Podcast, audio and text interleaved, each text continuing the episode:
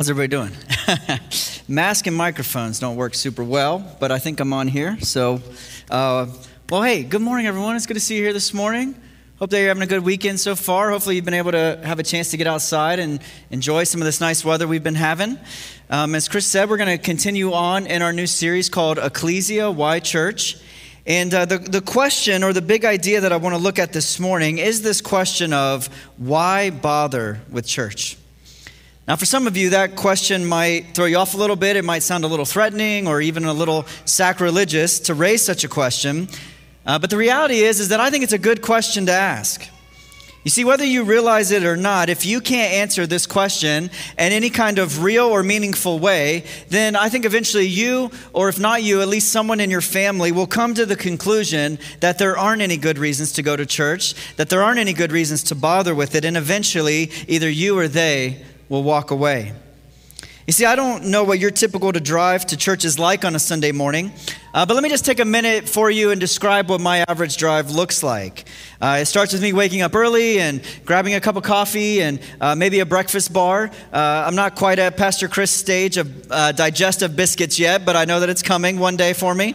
Uh, this morning I had a protein bar, but so grab that, hop, you know, rush outside, hop in my truck, back out of the driveway, and, and typically as I do, I see neighbors out out for a walk, maybe pushing a stroller, or I see neighbors mowing their grass or doing other other yard work. And uh, then I keep driving. Eventually, I get out of my neighborhood. And uh, at some point, I get onto 161. And on 161, I have this point where on my right hand side, I have Thomas Worthington, and I see little kids out there playing football with parents cheering them on and all of that. And then on my left side, I see people out going for a bike ride, or maybe running in a running group, or jogging on the Olentangy bike path. In fact, I think I saw one of our church members in a group this morning, and I don't see them in here, so uh, they're in my life group, so I'm going to call them later. But uh, yeah, so that's what I see, and then I, I cross 315, turn left onto Olentangy River Road. Uh, eventually, I go past Antrim Park, where I see people playing soccer or basketball or tennis. Sometimes you see people walking a dog. And then I turn onto Meekland, and on Meekland, I see more of the same people walking, people doing yard work. And again, the question that I have to answer, and the question that you have to answer is this On a Sunday morning, why not go to Antrim instead of church? Why not stay home and mow your grass or do other yard work? And you see, these are just a couple of options of things that you could do instead of coming to church each week. I mean, again, these are just things that I observe on my way here, week in and week out. But, but the reality is, is that there are hundreds of alternatives to coming to church. I mean, you could sleep in, you could get brunch with friends. You could watch sports on TV. You could go to the grocery store. You could run errands. You could work on a house project, do your hobbies, etc. I mean, look, let's, let's just be honest about it. Going to church week after week is hard. It's inconvenient. It takes effort and sacrifice. But not only that, increasingly, it's weird and it's looked down upon by those in our culture. And so, again, with all of that, I think we have to ask ourselves the question why bother? Why commit ourselves to and why make being a part of a local church a top priority? Well, to answer that question, I want to share with you eight reasons why you should bother with church. But before we start looking at those, let me pray for us. Father, we are so thankful we can gather here this morning. Lord, we do invite your Holy Spirit's presence to come to fill this place, to give us teachable hearts to give us eyes to see and ears to hear and hearts to know. And so we ask that now in your Son's name. Amen. Let me just give you a couple qualifiers before we get into this. Uh, as you think about this question, why bother with church? I'm sure that biblically there are dozens of answers to this question. And so, uh, you know, what I share with you this morning, it's probably in no ways an exhaustive list or an exhaustive answer to the question, uh, but these are just some of the main things that I thought about as I considered this question this week. And also, the other thing I want to say up front is that when I talk about church here, I'm not just referring to the Sunday morning gathering. I mean, that's included. Certainly, that's part of what it means to belong to a church. And but but but when you think about, uh, so when I talk about church this morning, I'm talking about all of the various components and aspects that make up a local church. And so keep that in mind. What happened? We got blue. Uh, and so, with those qualifiers out of the way, let me just share with you uh, eight, again eight reasons why you should bother. The first reason is this: in order to be con- uh, attached and connected to Jesus, you need to belong to a local church. You see, Chris really hit on this idea last week when he walked us through Ephesians 1. And so I'm not going to spend a ton of time on this, but, but specifically in Ephesians 1, in verses 22 and 23, it says this And God placed all things under his feet, this being Jesus, and appointed him to be the head over everything for the church, which is his body, the fullness of him who fills everything in every way. You see, because Jesus is the head and the church is the body, in order for you and I to be connected to him, we have to be connected to the church. In other words, what I'm getting at here is that there is no such thing as a Lone Ranger Christian. You see, we live in such an individualistic society, the type of society that tries to push you to privatize your religious beliefs. And yet, as Christians, we can't do that. No, you see, Christianity is not a set of private, personal beliefs, but rather it is a set of common, shared beliefs. You see, to be a Christian is to be in Christ, and to be in Christ is to be a part of his body. And I think for that to be real, for that to be real and meaningful, that means you must be a part of a local church. You see, just saying I'm a Christian and I belong to the universal church, or I'm a Christian, but I kind of jump around from church to church, I don't have anywhere that, that is like sort of my church home, that simply does not work with how Jesus designed the church. You see, it's in a local church that a Christian receives accountability, receives protection and pastoral care. You see, you may be able to listen to a great sermon on YouTube by Tim Keller, but Tim Keller is not praying for you. He isn't going to shepherd you through difficult times in your life. He isn't going to sit beside you and wrestle with you through your theological doubts and hangups. And so, again, I would argue here that if you and I, if we want to be attached and connected to Jesus, the head, then we need to be connected to and belong to his body, the church. And again, for that to be real, for that to be meaningful, I think that involves a local church. And so that's the first reason here as to why bother. Let's go to a second reason, which is this the church is one of God's main tools to strengthen and encourage you in your faith. You see, during these days of COVID, there's been one verse that I've heard quoted many times from, from various Christians. And sometimes they've quoted it as a way to make people feel bad for staying home or for not putting themselves at risk. Sometimes they've used it as a way to uh, talk about churches or church leaders as they uh, sort of walk through that process of should we reopen, you know, things like that. But when I, and that's not how I want to use it here. You see, when, I, when this verse was written, I don't think a worldwide pandemic was in the author's mind, but, but even still, it's a very important verse. And again, the verse I'm talking about here is Hebrews 10 25. But actually, let me back up here to verse 23, which says this Let us hold unswervingly to the hope we profess, for he who promised is faithful. And let us consider how we may spur one another on toward love and good deeds not giving up meeting together as some are in the habit of doing, but encouraging one another, and all the more as you see the day approaching. You see, what this verse is getting at is the fact that you and I need each other. And because we need each other, we need to regularly meet together in order that we can encourage one another that we can spur and motivate each other on to love well and to do good deeds, to, to grow and to mature in our faith. Uh, one of the books I looked at this week in my uh, preparation for this time was a book by a guy named Sam Allberry. Maybe you've heard that name before, but the book's called Why Bother with Church? And so, yes, I totally ripped off the title uh, for this, this message here. But, but in there, he, there's a section where he's looking at this verse in Hebrews. And Allberry writes this one of the reasons the church is vital is that the practice of meeting together is one of the key ways in which God encourages us in our faith. We have been designed to need other Christians to help us keep going in the faith and to whom we can be an encouragement to do likewise. You see, again, what Allberry is getting at here is that we need each other. And because we need each other, we need to have these regular times where we are together face to face with fellow Christians. You see, it's no secret that, that church attendance overall in the United States has been declining for quite some time. And now, here with COVID, it looks like it'll only do further damage to that even after COVID is over. And, and the thing is, is that for most people, they don't stop going to church uh, sort of on a whim or all at once. And in other words, what I mean is that it's very rare to have someone who is, is used to attending the Sunday gatherings week after week and then all of a sudden stop coming altogether. No, what usually happens is it's a slow fade. It's a, it's a slow drift out of the church. And, and, and again, I've seen this pattern dozens and dozens of times throughout the years. And, and sometimes it looks like, you know, they're, they're here basically virtually every week, four out of four weeks uh, on average a month. And then maybe they get a little busy or they get a little tired and they say, you know what, hey, let's have a, let's have a rest day. So We're going to have a self care day and stay home. And then they're like, hey, that was pretty nice. Let's, and so what happens is they start coming three out of four weeks a month. And then sometimes it goes down to two out of four weeks a month, and then one out of four. And next thing you know, it's like, well, maybe we should just take a little break from church. Or maybe we should think about visiting another church, but you never actually get around to, to visiting anywhere else.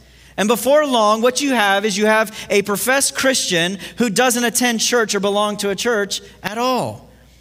And again, I know right now things are weird. I know everybody's church attendance is a little wonky with COVID, and I get that, and that's completely understandable. But one of the things I was thinking about is I think a lot of people are going to get used to not coming to church during this season, or they're going to get used to watching church at home. And, and I think that even after COVID is over, I think people in that category really need to prepare themselves because it's going to take some major effort and some major determination to get back into the rhythm of belonging to a community and making it a priority in your life. And what we see here in this Hebrews passage is that a major component of the gathered church is for us to encourage each other. And I know that for me in my life, the, the local church has served this need. It has been the place that I have received life giving encouragement. Without the church, I would have given up years ago. I never could have made it, both as a Christian and even just someone trying to live life. Whether it was early on in my Christian life where godly people came around me and encouraged me and loved me and even cheered for me, even in all of my immaturity. Or whether it's today, now, after many, many years of following Jesus, I am still in need of encouragement on a weekly basis. In fact, this verse here in Hebrews seems to indicate that the longer that you go on in your walk with Jesus and, and the closer that it gets to his return, the more necessary it is for us to meet together on a regular basis to encourage each other. I mean, I even in a very real way experienced this this week. Uh, there's some things going on in my uh, personal life right now that have made this week particularly discouraging and painful. And, and, as a result, at our Friday elders meeting, I was sharing that with the other pastors. And, and, and as they uh, begin to uh, give expressions of empathy and, and share words of comfort, and then even more than that, as they uh, gathered around me and prayed for me, I was so blessed and encouraged by their prayers.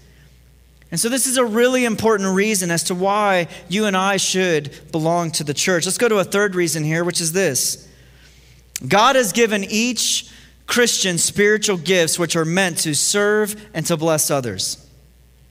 You see, here's the thing when you and I, when we disengage or when we check out of church or when we're not consistent, not only do we hurt ourselves, but we also hurt our fellow believers. What I mean by that is that God has given each of you, each of us, spiritual gifts, all of which are vital and important in the life of the church. And those gifts are meant to serve, those gifts are not meant to serve and to bless you, but they're meant to serve and to bless others. And so, again, because that's true, the church needs you to be committed and engaged in the life of the church. Uh, Paul really lays this out here in 1 Corinthians 12. He talks about this in detail, but in verse 4, he writes this There are different kinds of gifts, but the same Spirit distributes them. There are different kinds of service, but the same Lord. There are different kinds of working, but in all of them and in every one, it is the same God at work.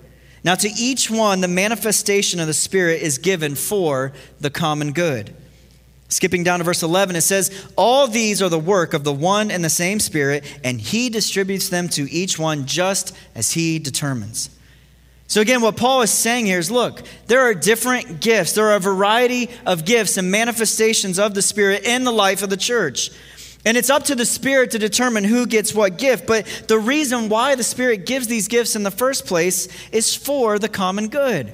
Again, they're for each other, they're for other believers. Paul continues in verse 15. He says, Now if the foot should say, Because I'm not the hand, I do not belong to the body, it would not for that reason stop being a part of the body. And if the ear should say, Because I'm not the eye, I do not belong to the body, it would not for that reason stop being a part of the body. If the whole body were an eye, where would the sense of hearing be? If the whole body were an ear, where would the sense of smell be? But in fact, God has placed the parts in the body, every one of them, just as He wanted them to be. If they were all one part, where would the body be? As it is, there are many parts, but one body. The eye cannot say to the hand, I don't need you. And the head cannot say to the feet, I don't need you. On the contrary, those parts of the body that seem to be weaker are indispensable. And the parts that we think are less honorable, we must treat with special honor. See, what Paul is saying here is that each gift in the church is essential. The church is not a one man or a one woman show. And I know that sometimes the way that we do Sunday morning gatherings here in the West uh, makes it seem like that, but that is not the case. That is not what the way. That's not the way Scripture talks about it. You see, again, when you and I don't show up to church or to life group, not only do we hurt ourselves, but we also hurt the rest of the body. And the reason for that is because each of us has gifts and callings from the Lord, which are intended and are designed to serve and to bless others. And so that's a, another reason here. Let's go to the fourth reason, which is this belonging to the church is practically how we practice the one another's of Scripture. Now, maybe for some of you, you didn't grow up in church and you don't know what I'm talking about when I say the one another's, but, but basically, what the one another's are referring to is that there are dozens of commands in the New Testament given to Christians in regards to how they are to treat each other. In fact, according to some Bible scholars, there's, scholars, there's over 59 one another's in the New Testament alone. Now, they can range in quite a bit what they're talking about. Like, for example, there's encourage one another or be at peace with one another. Or another one uh, is greet one another with a holy kiss, which I know we can't do right now because of COVID. Uh, but I think if we were being honest, uh, contemporary scholars and church leaders had already reinterpreted that one to mean greet one another with a holy, awkward side hug. You ever had one of those before? Uh, that's like the greet one another with a holy kiss. But, but anyway, again, if we're going to practice these, we have to be a part of the body when you think about these 59 one another's, in many ways they could be sort of summed up in this one one another found in John 13, which says this A new command I give to you love one another as I have loved you, so you must love one another. By this, everyone will know that you are my disciples if you love one another. You see, if you're not committed or a part of a local church, then it's basically impossible to obey these commands. And here's the thing about this verse in John 13 it's totally unqualified. I mean, this verse doesn't say only love those who look like you, talk like you, and think like you. It doesn't say anything about only love those who are easy to love. No, it just simply says, love one another as I have loved you. And guess what? Inside a church community, you get to meet and rub shoulders with a lot of people who are at times hard to love. And yet, it's precisely because of that reality because the church is full of different kinds of people and personalities, that our love for each other speaks so powerfully to the watching world. And according to Jesus, this is how they know that we are his disciples. Now, look, if we're being honest here again, uh, during these last several months, the Christian community as a whole maybe hasn't done the best at obeying this. I mean, again, if we're being honest, I'm not sure the watching world is all that impressed with us. But even still, this is what we have been called to. This is what Jesus has commanded you and I to do to love one another well, just as he has loved us. And again, the truth is, is that we can really only obey this in the context of relationships, which is why we need to belong to a local church. And look, this doesn't mean that if you have conflict or disagreement with fellow believers in your church, uh, that you, you just give up and you walk away. But what it means is that there is a commitment to believe the best about each other. There's a commitment to love one another even in our disagreements, and to forgive and to reconcile with each other when there has been an issue. You see, right now in our culture, both in families and friend groups and workplaces or wherever else you live life, in our culture, it, it, there's this feeling of there's no room for conflict or disagreement. No, instead, we live in a moment where everything has become very tribal and everyone is trying to surround themselves only with those who think exactly like them.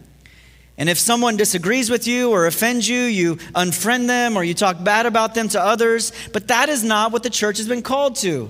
The church has been called to a different kind of community. Again, there are over 59 one another's in the scriptures of how we are to treat and interact with each other. And in order for us to do that, we need to be a part of a church.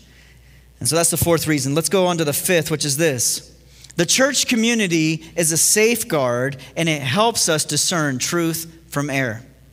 In 1 Timothy, Paul is laying out here his basic theology and his doctrine of what the church is to his young protege, Timothy. And in chapter 3, verses 14 and 15, Paul writes this Although I hope to come to you soon, I am writing you these instructions so that, if I am delayed, you will know how people ought to conduct themselves in God's household, which is the church of the living God, the pillar and the foundation of the truth. Now, in the context here, I think Paul has in mind the big C church, or in other words, the, the universal church. But, but even still, I think there is a principle here which applies to the local gathering. You see, when you and I, when we're involved in a local church that is centered on Jesus and that is committed to his word, there is protection and safety there. Again, in that kind of community, it provides a resource to help you and I understand and to know what is true and conversely, it also helps you and I to see and to understand and discern that which is false and untrue. I mean, I've met a lot of people over the years who are convinced of some pretty weird stuff, both theologically and just about life in general. But one of the main common denominators with all of them is that they're not involved in a local community, uh, a local church anymore. The other common denominators, they watch a lot of YouTube videos, but that's beside the point. You see, here's the thing it gets a lot more difficult to buy into unorthodox beliefs or even bizarre conspiracy theories when you are involved in and connected to a local church which is based on the Word of God. You see, in a healthy local church, there is a range of diversity, whether it's diversity in age or race or to some level political thought or theology on secondary issues. And all of this collective diversity brings with it wisdom and discernment. And it keeps us, I think, if we stay committed to it, it keeps us protected and it helps us discern truth from error. Another reason here, reason six, is the church is where God's people are taught God's word so that they can grow spiritually. Now, there are multiple passages in the New Testament which make this point clear, but, but many of them come from, uh, again, 1st and 2nd Timothy, which I just mentioned, are, are, basically Paul's like theological dissertation on the church. And so let me just share uh, with you some of these here now. The most well-known one, perhaps, is 2 Timothy 3.16, which says this, all scripture is God breathed and is useful for teaching, rebuking, correcting, and training in righteousness so that the servant of God may be thoroughly equipped for every good work. Another well known one in 2 Timothy is uh, 2 Timothy 4 2, which says, Preach the word. Be prepared in season and out of season, correct, rebuke, and encourage with great patience and careful instruction. You see, in the context of a local church where the Word of God is taught and preached and applied, and there's accountability to it, it has the result then to, uh, as it says here, to rebuke us, to correct us. It has the ability to train and encourage us. And all of that, if we are willing, if we have humble hearts, it has the capacity to help us grow spiritually. I mean, don't get me wrong, you and I, as Christians, we have the ability to study and learn the scriptures on our own, and we can and should do that. However, though, there's something special, I think, that happens when the Word of God is preached and taught in the gathered assembly. There's just something about it, and I can't fully explain it, but I just know that it's a vital source of spiritual growth. I know for me that some of the most pivotal moments in my walk with the Lord and some of the most real experiences of His presence have come in the context of sitting under the preached word. And there's probably a lot more we could say on this, but let's go to a seventh reason here, which is this. When you become a Christian, you join God's family, and because of that, there are familial expectations and responsibilities. You see, it says in John chapter 1, verse 12, that to all who did receive him, this being Jesus, to all who did receive him, to those who believed in his name, he gave the right to become children of God. As well, it talks about in Ephesians 1 and in Galatians chapter 4 that you and I have been adopted into the family of God. In Ephesians 2, it says there that we are members of his household. And the reason that matters and the reason that it's relevant in relation to the church is that, again, by joining God's family, you now have these familial expectations and responsibilities. And I know that for some of you, you did not grow up in a healthy or a good family context, but when you think about what makes up a good family, there are just these expectations and responsibilities that come with it. Things like you show up when the family gets together. Things like you pitch in and you help clean up when there's a mess. You resolve to work things out even when there is conflict or disagreement.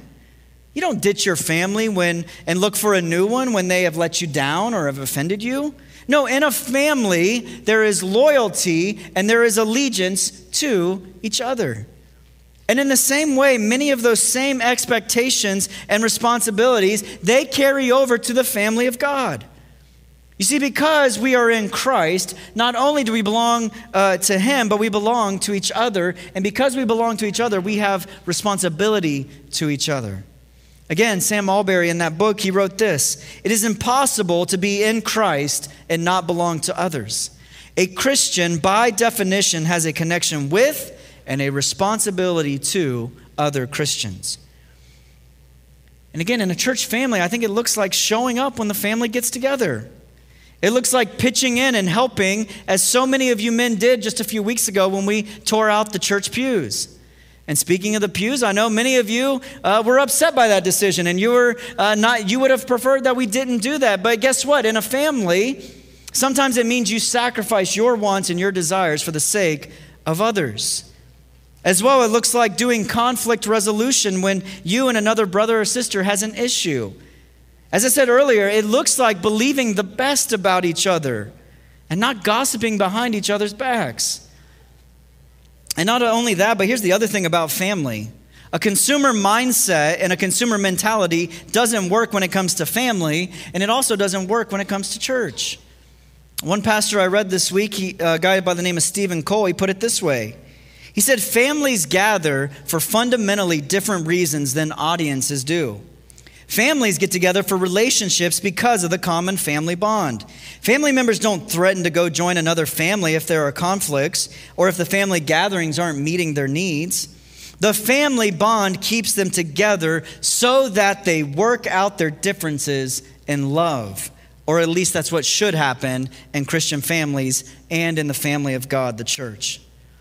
Now, when I read that quote this week, uh, it made me think of a, a, story from my life a few years ago. We were uh, up in uh, Grand Haven on Lake Michigan, uh, which, by the way, um, growing up in Ohio, we have this thing with Michigan, and so I had never been there like growing up. But I'm gonna tell y'all, if you've never been there, you're missing out. Lake Michigan is maybe one of the most beautiful places uh, that you can drive to, and, and, and uh, where we live. But anyway, that aside, we were on, we were in Grand Haven and we were on the beach. And it was kind of a busy day, and I think you know many of you know we have four kids, and the two youngest are twins. And at the time, the twins were maybe like one, one and a half, something like that. And because the beach was crowded, you had to kind of sit next to other people. And so uh, here's Henry. He's, uh, you know, again, one of our twins. Oh, we have a picture of him? Yeah, there he is. And this is on the trip. Uh, I know it looks like he's naked, but he, I'm going to assure you, he has a swim diaper on here. Um, but anyway, we're on this beach, and he, he, we, he kept cr- crawling over to this other family group. And it wasn't like this other family had a bunch of little kids or a bunch of really fun sand toys. No, it was like a group of teenagers and like their mom and their aunt. But but he still like he just kept going over there. So the first couple times we'd walk over and pick him up, sorry, you know, and and put him back down. Uh, but he just kept doing it. And so eventually we gave up and we're like, hey, this is Henry. Can he just like sort of hang out for a little bit, you know? And and and they really liked it. And they're like, sure, you know. And they got a big kick out of it. But when you think about that story and that scenario, how crazy would it be for us if we were like, you know what, guys, it, it really seems like you're a better fit for Henry. Uh, it seems like he prefers you. You're meeting his needs in a way that we're not. And so, why don't you go ahead and take him? Right? Like, that would be crazy. And yet, in American church culture, switching churches on a regular basis is completely normal and acceptable. Now, look, please hear me on this. I realize that there are totally legitimate reasons to look for a new church. And I know that God does call people to go somewhere else. I mean, that's been true in my own life. So don't don't mishear me if like you're visiting or something. You're like, oh no, no, but I, I know that happens. However, though, I think what Cole said in that quote is true. If you and I, if we're leaving a church to join another one, because uh, if that's happening, it better be because God is leading you truly in that direction. Don't just say, well, you know, God told me to and not have actually prayed about it. No, God better be speaking to you in that. It better not be because you're offended or frustrated or you don't want to go through the effort to resolve a conflict that happened. Again, church is family. And because of that, there should be a sense of loyalty and allegiance and a commitment to work out our frustrations and differences. In other words, changing churches or leaving a church should be a hard decision. It should cause you a sense of pain and, and agony as you walk through that. Because, again, in a very real way, just like leaving a family to join a new one is unnatural, so is leaving a family, or so is leaving a church family in order to join a new one. Uh, the last reason I'll share with you here is number eight God's Spirit uniquely dwells in and among the gathered church. You see, all throughout the Bible, there is this language and this imagery of temple. And in the Bible, the temple represents the place where God's presence dwells on the earth. And clearly, we see in the Old Testament this with the, the real physical temple that Solomon built. And if you've ever read through there in First Kings, there's this really amazing uh, section where God's presence comes and fills the temple. But as many of you know, as you keep on reading there in the Old Testament, eventually God's people sin so much that they actually get exiled out of the land. And as a result, the temple gets destroyed. And, uh, and uh, again, in Ezekiel, there's this really moving scene where, where God's presence leaves the temple as a way of judgment on the people. But as you keep reading, the, eventually the people get, they return from exile and they begin to build a new temple. But something I, I, hadn't thought of until a few years ago as I was thinking about this, I realized that there's no evidence and there's no passage, at least that I can find, that indicates that God's Spirit ever comes back and fills that new temple.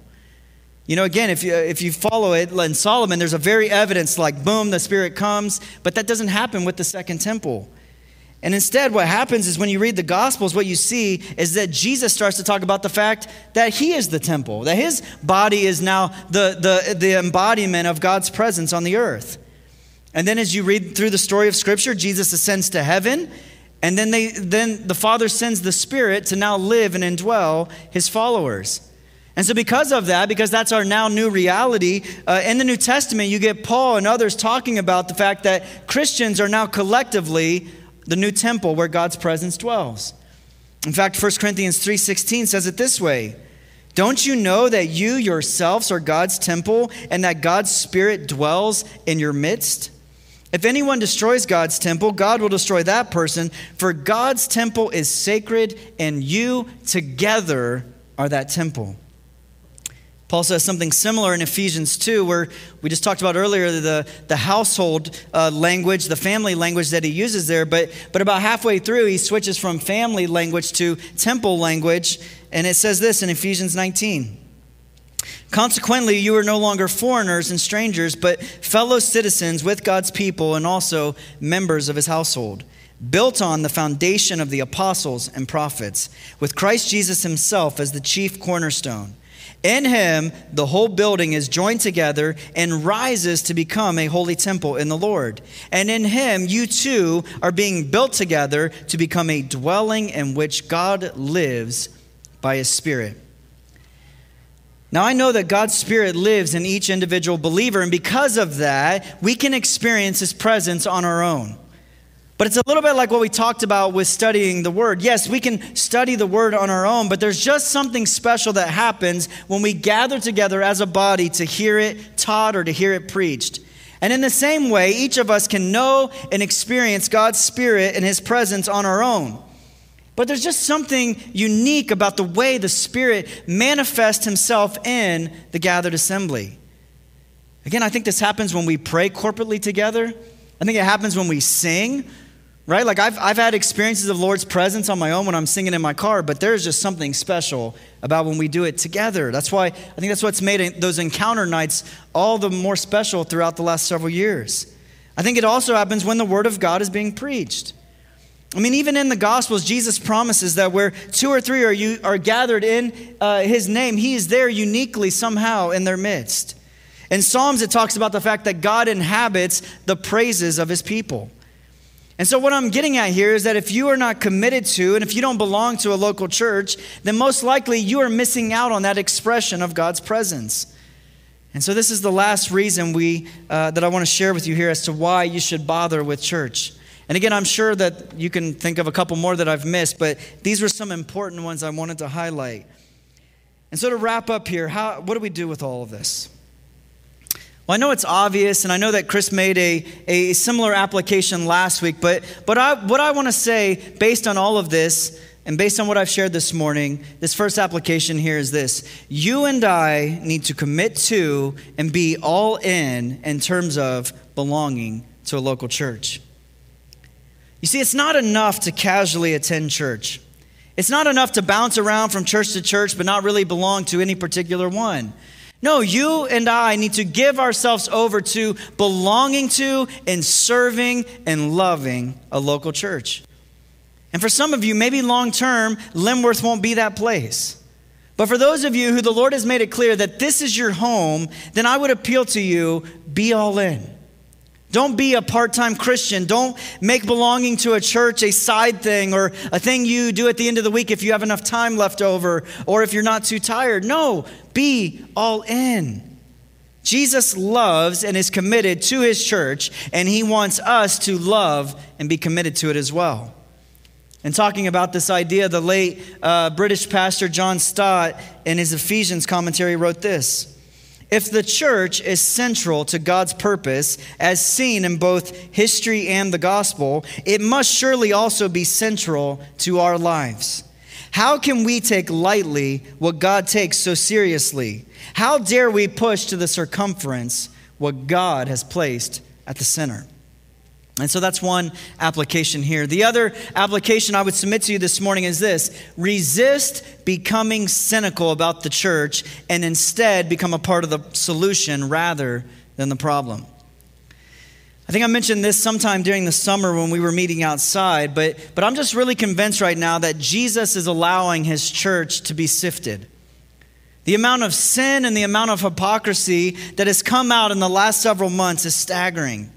And with that, I think that you and I can give up hope, we can become cynical, or instead, we can check our own hearts. And we can make sure that you and I are living holy lives. And if we're not, we can confess our sin. We can step into the light because, again, I, I think Jesus is cleaning house right now. And if you think that your sin won't find you out, then I think you're deceived. And I think you should be really scared because, again, I, you know, at this point, I could probably fill up a whole bookshelf full of Christian leaders who have disqualified themselves or, or who have forsaken Jesus just in the last several years.